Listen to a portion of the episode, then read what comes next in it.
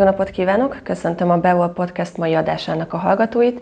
A mai vendégünk és beszélgető partnerünk ezúttal Boldog Gusztáv természetvédelmi szakember. Üdvözlöm és köszönöm, hogy elfogadta a meghívást. Jó napot kívánok! Megtisztelne! Ugye természetvédelmi szakemberként hivatkoztam önre, de pontosan mit is takar ez a titulus, mivel foglalkozik ön a gyakorlatban pontosan? Hát ez egy eléggé összetett kérdés is, meg hát maga az egész feladatkör is eléggé összetett mivel foglalkozom, tehát nyilván reggel, amikor felkelek, kinézek az ablakon, és megnézem, hogy esik az eső, vagy nem esik az eső, mert hogyha esik az eső, akkor irodai munka, ha nem esik, akkor viszont irány ki a terep a hétköznapjaim, tehát a munkanapjaim azok szinte a természetben zajlanak, mert én természetvelmi szakember vagy, vagy szakmérnök vagyok végzettségemet, meg hivatásomat illetően. Emellett szerencsére a Körösmaros Nemzeti Park igazgatóságnál dolgozom, és nekem a munkám, a hétköznapi munkám is kint a természetben zajlik. Tehát nekem az irodai része az viszonylag kisebb, ugyanakkor elég nagy területek vannak, amiket napi rendszerességgel ellenőrzünk, felügyelünk, eléggé szertágazó a tevékenységi körünk. Pontosan ez a gyakorlatban, ez, ez az ellenőrzés, ez a gyakorlati terepmunka, ez hogy néz ki? A Nemzeti Parkon belül vannak országos jelentőségű természetvédelmi területek, a Nemzeti Parknak a tájegységei, ezeket folyamatosan, ahogy mondtam is, napi szinten nézzük, illetve vannak még Natura 2000-es területek és más egyéb természeti értékek, ilyenek mondjuk a, éppen most aktuális a gólyafészkeknek a, a cseréje, ugye tavasszal mindig felülvizsgáljuk, hogy mely gólyafészek sérült esetleg az év során, azokat vagy megerősítjük, vagy hát kell helyezni egyik oszlopról, vagy gólya, vagy kéményről egy oszlopra, akkor ezeket koordináljuk ilyenkor. Tehát ezek természetesen területtől függetlenül is, azokon kívül is bent a településeken is adnak nekünk feladatot. Tehát a védett területeken most éppen a, a tavaszi érkező vándormadaraknak a tömegei most, most gyűlnek össze a pusztáinkon. Folyamatos állományfelvételeket végzünk, a fajösszetételt vizsgáljuk, a, a, a vonulásnak a dinamikáját nézzük, tehát egy elég, ahogy mondtam, összetett, illetve hát hamarosan érkeznek a, azok a régi háziállatfajták, amikkel a Nemzeti Park ilyen génmegőrző tevékenységet folytat. Jönnek ki a legelőre, nekik előkészítjük a, az istálókat, a takarmánykészletet ellenőrizzük, hát na, elég összetett. Minden mellett jönnek a, a, a kiránduló csoportok, iskolákba szervezünk előadásokat, tehát a, a, nem is tudom ezt, hogy lehetnek kifejezni, minden nap reggele hozza azt, hogy mi is a feladat aznapra. Igen, ez lett volna a következő felvetés, ami Békés Csabán szerintem kevés ember van, aki, aki önt nem ismeri.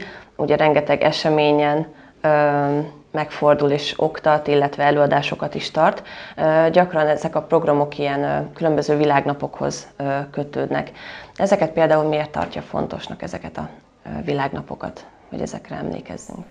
Hát én a magam szíve szerint minden nap beszélnék a természetnek a, az értékeiről, meg arról, hogy hogyan is kell viselkednünk nekünk embereknek a természetben, de hát a felkérések azok nyilván világnaphoz kapcsolódnak.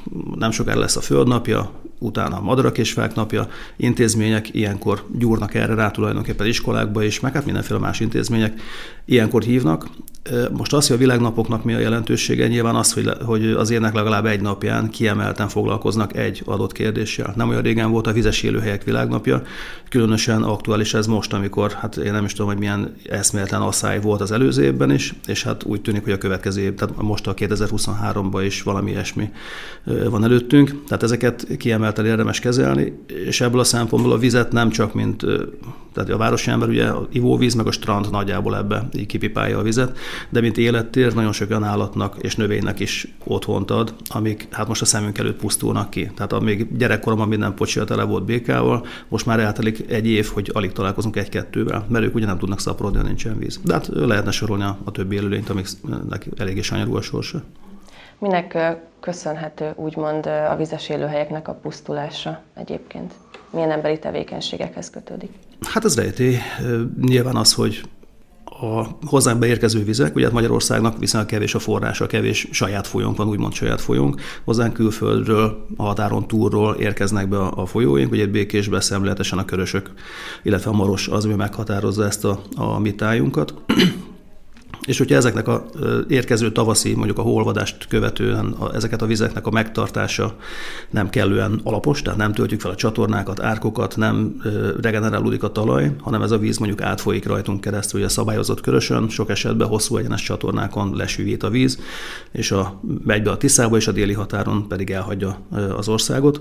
Tehát ha ezeket a vizeket nem tudjuk szétteríteni itt a tájba, akkor, akkor ezek a bajok előjöhetnek. Hát aztán persze, hogyha jön még egy ilyen csapadékszegény, forró nyár, akkor ez tetézi a dolgot, és hát ilyenkor az ember mindig nyúl a víz után, tehát a mezőgazdák is ahonnan tudnak, onnan szereznek vizet, csak hogy öntözhessenek. Hát tavaly is lehetett látni, hogy hatalmas lineár öntözőberendezésekkel öntözték azt a kukoricát, tehát oda locsolták ki azt a tartalék is picike vizet, ami az öntözés, elleni, öntözés ellenére ugyanúgy kiszáradt, mint az összes többi.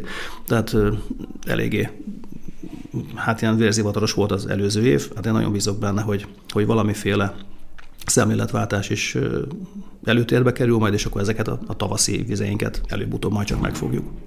Ugye említette, hogy a vizes élőhelyek csökkenésével ugye a békák sem tudnak szaporodni. Ennek milyen következményei lesznek?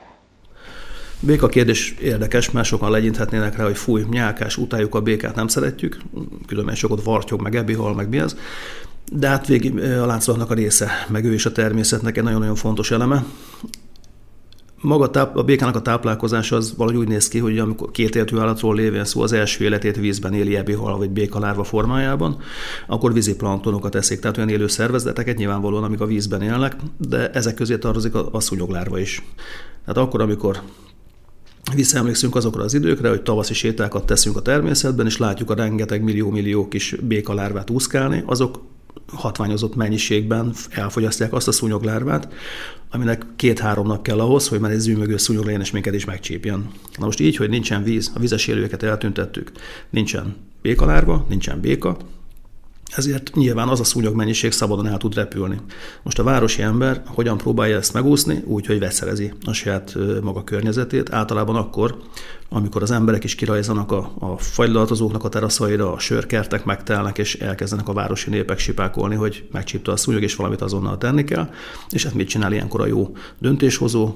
Riadóztatja a, a méregszórókat, és akkor elkezdenek szórni mérget. Ez az időszak az, amikor például az énekes madarak is, többek között mondjuk a városi fecskéink etetik a fiókáikat. Ezeket a félig mérgezett, kábuló, vagy éppen már teljesen dögledező rovarokat szeregetik össze, nyilván spórolnak egy csomó energiát, hogy halassabb szúnyogot üldözik, nem pedig a gyorsabbat elmondhatjuk, a kis méreg kapszulácskákat szállítanak a fiókáknak a, a kis torkához, ezekkel etetik őket. És utána pedig jön ugyanaz az ember, aki a szúnyogcsípés miatt sipákolt az előbb, hogy jaj, kivesztek az énekes madaraink, mit lehetne tenni. Hát elsősorban el kell gondolkozni ezen, hogy a természetben valóban minden minden összefügg, és hát én úgy látom, hogy akkor jár a természet is, és ezen keresztül meggyőződésem, hogy maga az ember is a legjobban, hogyha minél jobban megpróbáljuk saját magunkat kivonni ezekből a rendszerekből, és nem mindent úgy akarunk megmenteni, hogy ráerőszakolunk olyan, olyan tevékeny, vagy olyan, olyan hatásokat a természetre, amik az egyik oldalnak lehet, hogy átmenetileg segítenek, de a másik oldalon meg borzasztó károkat okoznak. Tehát összetett dolog ez a béka kérdés is. Most elsősorban a vizes élőhelyek a hiánya az, ami, az, ami nagyon gyötri őket. És hát, hogyha egy-egy vizes élőhely mondjuk nekem a munkahelyemen van egy kis kertító, nem kertító, egy kis erdei tavacska, abban szaporodnak az erdei békák, a, a varangyok, unkák, hogy a három-négy évig teljesen ki van száradva, és most már három-négy éve teljesen ki van száradva, akkor annak az erdőnek a béka populációja tulajdonképpen kipusztult, hiszen három-négy évnél nem biztos, hogy tovább él egy béka, ami szaporodni képes, és akkor elmondhatjuk, hogy elvesztettünk három-négy fajt három-négy év alatt pusztán azért, mert nincsen a, a tóba víz, azért, mert a talajban sincsen víz, azért, mert a csatornában nincsen víz. Mit gondol egyébként, hogy milyen hosszú távú következményei lesznek ennek a folyamatnak, illetve ha jól tudom, akkor a természetben minden mindennel összefügg, tehát különböző fajok kipusztulásával befolyásolunk egyéb fajokat is. Tehát mi lesz a következménye ennek, hogyha nem teszünk valamit, illetve mit tudunk tenni egyébként? Hát, hogy az iskolába tanultuk, egy-egy faj kialakulásához, kipusztulásához évszázadok vagy évezredek kellenek, ugye jégkorszaki időszakváltozások és a többi nagy kipusztulások. Hát most olyan, mintha egy generáció alatt, akár az én életemben, én a saját nem tudom hány évem alatt is szemmel tudtam ezt követni, hogy a békési erdőkben mi volt, amikor én kis sutyómadarászként járkáltam ki tizenévesen, és milyen óriási változás van most ezekben az erdőben. Tehát akkor még fészkeltek az erdőbe, gémtelepek voltak, a Májvádi erdőben, ott fészkelt ezeket a rétisas, barnakánya, fekete gólya, ami jellemzi ezeket az élőhelyeket. Ezzel szemben most nem, hogy nem fészkelnek itt ezek a madarak, de az erdőknek a nagy része már kiszáradt ezekből, tehát már a fák sem tudnak megélni ezeken az élőhelyeken. És hát ez ebből a borzasztó az az, hogy, hogy a szemünk előtt játszódik mindez le. És ez ennyire felgyorsult ez a tempó, hát az nem tudom, hova vezet. Ahogyan is említette, hogy gyerekkorában egészen máshogy voltak dolgok. Erre vonatkozik a következő kérdésem, hogy hogyan jött az ön életében a természet, a környezet iránti szeretet, érdeklődés? Mit lehet erről tudni? Hát ez egy érdekes kérdés, mert én emberként valahogy ilyen, ilyen 49 négyzetméteres lakótelepi lakásban cseperedtem, vagy úgy ébredt föl az elmű. Két éves koromban költöztünk Kunágotáról Békés Csabára. Ennek az első emlékeim azok már a harmadik emelet kilenc számú kis, kis odúhoz kötnek. Na de hát a, a nagyszüleim mindenhol kertészkedtek, háziállatot tartottak, tehát innen van valamiféle ilyen gyökeres vonzódásom a természethez.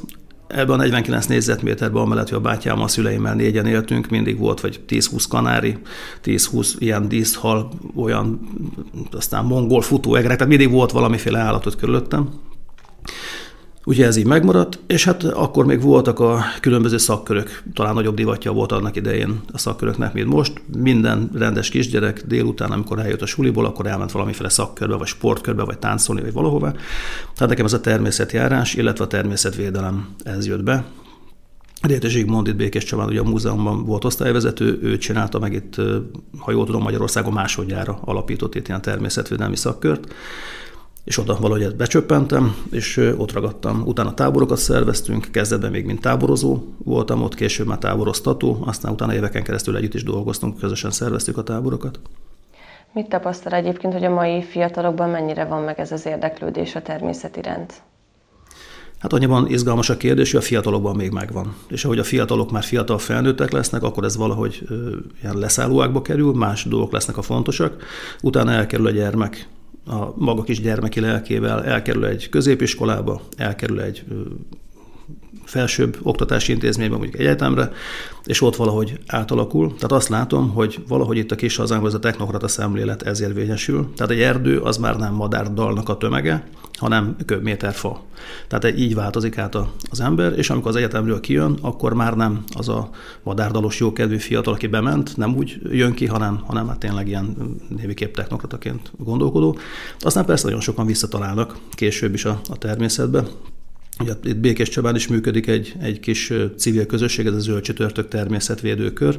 Valamikor kisgyerekekkel a, itt a Békés megyei könyvtárnak a gyermekkönyvtárába alapítottuk ezt meg, és utána nagyon korán kiderült, hogy, hogy igazából ennek nem is az a célja, hogy a kisgyerekekkel együtt kirándulgassunk, ez is természetesen, hanem az, hogy a kisgyerekek behozták a szüleiket, és így egy ilyen divatos szóval felnőtt edukációt tudtunk végezni, a gyerekeken keresztül tudtuk megfogni a szülőket. Utána a szülők szépen kitúrták a gyerekeiket, annak legyen, hogy aztán elmentek középiskolába, egyetemben, egyetemre, már nem voltak annyira érdeklődők, és a szülőkből igazából átalakult ez egy felnőtt csapattá.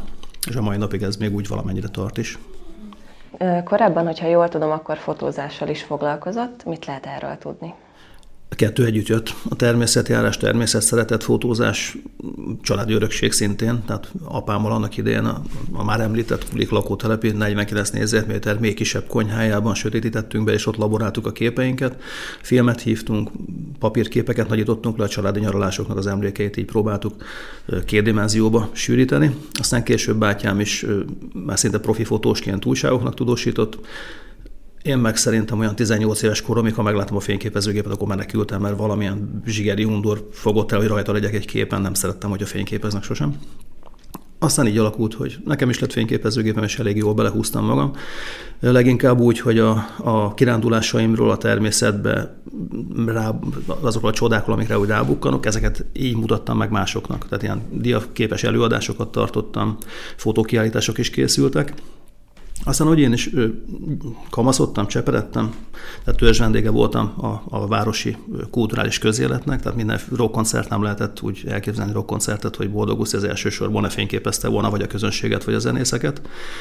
Ebből is volt néhány fotókiállításom, jazz koncertekre járkáltam, és olyan jazz fotókat is készítettem. Aztán később elkezdtem kiárogatni Erdélybe, ott egy ilyen vizuális történet rögzítő táborba fúrtam be magam, ahol 6-8-an járkáltunk fényképezőgépekkel, és ilyen látleletet rögzítettünk azon az egy héten, mi történik a Homoród mentének nem tudom mely községében, és akkor ezt jó néhány éven keresztül ezt is csináltuk. És hát így folyamatosan most is a mai napig is fényképezőgéppel járogatok mindenhova, bár amióta olyan fényképezőgépen van, ami van egy piros kis gomb, akinek van fényképezőgépet, talán tudja ez a videó felvételnek a lehetősége. Egyre inkább ezt a gombot nyomom meg, úgyhogy nem feltétlenül állóképet, hanem mozgóképet is rögzítek. Igen, hogyha jól tudom, akkor egy filmet is készített nem régiben. Ezt mutassa be. Hát igen, filmet, tehát nem, nem nevezem magam filmesnek, soha nem tanultam filmezni, nem is értek hozzá. De film persze már nem futó, hanem, hanem mozgóképeknek a, a fűzére, hát nevezhetjük filmnek. Ilyen alkotói film, ez nem eng- ajánlatok segítséget, nem kértem segítséget, igyekeztem mindent magam csinálni, magam vágtam, magam forgattam, magam tettem a hangot alá, én vagyok benne az egyetlen szereplő, persze a vadon élő állatokon és növényeken kívül. Eléggé sok túrát vezetek, és azt gondoltam, hogy miután egy-egy ilyen túrán mindig csak azt a két-három órás időtartamot és helyszínt tudom bemutatni, csinálok egy olyan kis ilyen zanzásított, tömörített kis filmecskét, ahol évszakokon és, és területeken keresztül tudok szögdécselve olyan helyekre elkalauzolni az embereket, amire lehet, hogy maguktól nem mennének el. Békés megyében készült a film, és a vezérfonala az a Natura 2000-es területek, tehát uniós védettség alatt álló, vagy felügyelet alatt álló területek ezek, és akkor ezeken a területeken mentem szépen sorba, ezeket mutatom be. És ebből készült négy darab negyedórás film, hogy a, a bemutatható talán egy iskolai előadáson, vagy bárhogy a negyed óra, illetve egy darab félórás film, aminek nem sokára lesz majd a bemutatója is. Hol láthatja majd a későbbiekben ezt az érdeklődő közönség ezeket a filmeket? Hát ez a film, ez igazából a megyei könyvtár és a Békés megyei Europe Direct irodának a, a filmje, tehát ezt ők ötlötték ki, illetve hárman ötlöttük ki. Ők rendelkeznek majd utána a terjesztésnek a lehetőségével. Én úgy tudom, hogy amikor lemennek ezek a, a filmbemutatók, elvittük már, megutaztattuk itt körbe szerte a könyvtári rendszeren belül több helyre is elkerült, utána talán a, a YouTube csatornáin ez majd talán nyilvános is lehet, de ezt, ezt ők fogják majd eldönteni, hogy hogy és mikor lesz. Egyedül még ilyen rendezett, szervezett keretekben egyedi vetítések lesznek. Eddig milyen visszajelzések érkeztek ezzel kapcsolatban? Igazából egyetlen egy tesztvetítést tartottam, éppen a Vizes Élőhelyek világnapján ott úgy tűnt, hogy tetszett az embereknek, hogy egy darab negyedórás kis vizes filmet vetítettem le. A, a félórás filmet az bőszen nagyon nagy titokban tartom egészen a premiérig, hát azelőtt nem mutatom meg senkinek, mert nem mutathatom meg. Ez pedig, ha minden jól megy, akkor talán májusban lesz, de még az pontos idejét nem tudom. Mik ezek a természetvédelmi területek, amiket bejárt, és hogy kell elképzelni ezt a, ezt a filmet egyébként? Többféle természetvédelmi területi besorolás létezik Magyarországon. Ugye van minden településnek lehetősége, hogy helyi jelentőségű védett területeket nyilvánítson védetté, Békés Csabának is van egy csomó. Aztán van a Nemzeti Parki Hálózat, ez az országos hálózat, a Körösmaros Nemzeti Parknak a, a védett területei, illetve ez a Natura 2000-es, ez pedig egy uniós rendszer. Nem feltétlenül van ezek között átfedés, sőt az országos és a helyiek között talán egyáltalán nincsen, a Natura 2000 és az országos, tehát a nemzeti parki területek között van elég nagy átfedés, de vannak a, a, a nemzeti parki területeken kívül is olyan természeti értékek, amik besorolhatók ebbe a bizonyos Natura 2000-be, és általában ezeket vettem én sorba. Igyekeztem figyelni arra, hogy a nemzeti parki területek, amik egyébként is hangsúlyosak, mert oda túrát szervezünk, azok, azok csak ilyen másodszorba kerüljenek be, elsősorban olyan területeket akarok megmutatni ezzel a filmmel, amik valóban rejtve vannak az emberek elől. És hogyha valaki megnézi a filmet, akkor rájön, hát a falu határában milyen érdekes dolog van. Tehát ott, ahol éppen éri a mindennapjait, lehet, hogy tőle karnyújtásnyira természeti értékek vannak, csak hát nem tud róla, mert eddig még nem szól nekik senki. Úgyhogy próbálok most a filmen keresztül szólni, hogy hello, körül lehet nézni. Mik a jövőbeli tervei? Tehát, hogy tervezem még majd ilyen filmeket Hát ez egy ilyen eléggé nagy nekifutás volt ez a filmes téma. Tervem ezzel kapcsolatban nincsen, sőt próbálom magam lebeszélni, tehát belátva azt, hogy, hogy ez, ez úgy film csak, hogy végre valaki, aki én vagyok persze, vette a fáradtságot, hogy hozzáértés nélkül is bemutasson olyan területeket, már technikai filmes hozzáértés nélkül, bemutassa ezeket a területeket. Jó lenne, hogyha ez egybeeshetne egy profi stábnak a, a, az ambíciójával, meg lehetőségével, és ők csinálnak egy ilyen filmet, de hát erre azért beláthatjuk, hogy ilyen megyei szinten nem nagyon van lehetőség. Úgyhogy egy ilyen kis kirándulgató ember vagyok, mint mindenki, tehát bárki olyan eszközökkel forgott, forgott a film, amit szinte minden háztartásban most már van zsebkamera produkció, egyébként ez a neve, és valóban egy zsebemben elférő kis, nem tudom, 15 éves kis videokamera a, a, fő eszköz, amit használok. Persze használok más kamerákat is, de szinte minden háztartásban van már most ilyen kis akciókamera, ilyet is használtam. Úgyhogy bárki ezt a filmet ugyanígy megcsinálhatja, mint ahogy én, ha elindul ezen az úton. Úgyhogy nem nagyon tervezek további filmet, belátva ezt, hogy nem vagyok én egy filmes ember. De lehet, hogy ehhez nem is kell egyébként profi felszerelés, hiszen önmagát a tudását adja, tehát bárki azért mégsem készíthetné el ezeket a filmeket. Meg azt a gumicsizmámat, amit hajlandó vagyok besározni. Mert hogyha valaki kisétál a természetben, nem feltétlen kell hozzá tudás, hanem a befogadás képessége kell. És ha csak azért meg hogy nagy levegőket vegyen ott és hallgassa a pacsírt, a szót már előrébb vagyunk. Köszönöm szépen, hogy beszélgethettünk. Öröm volt.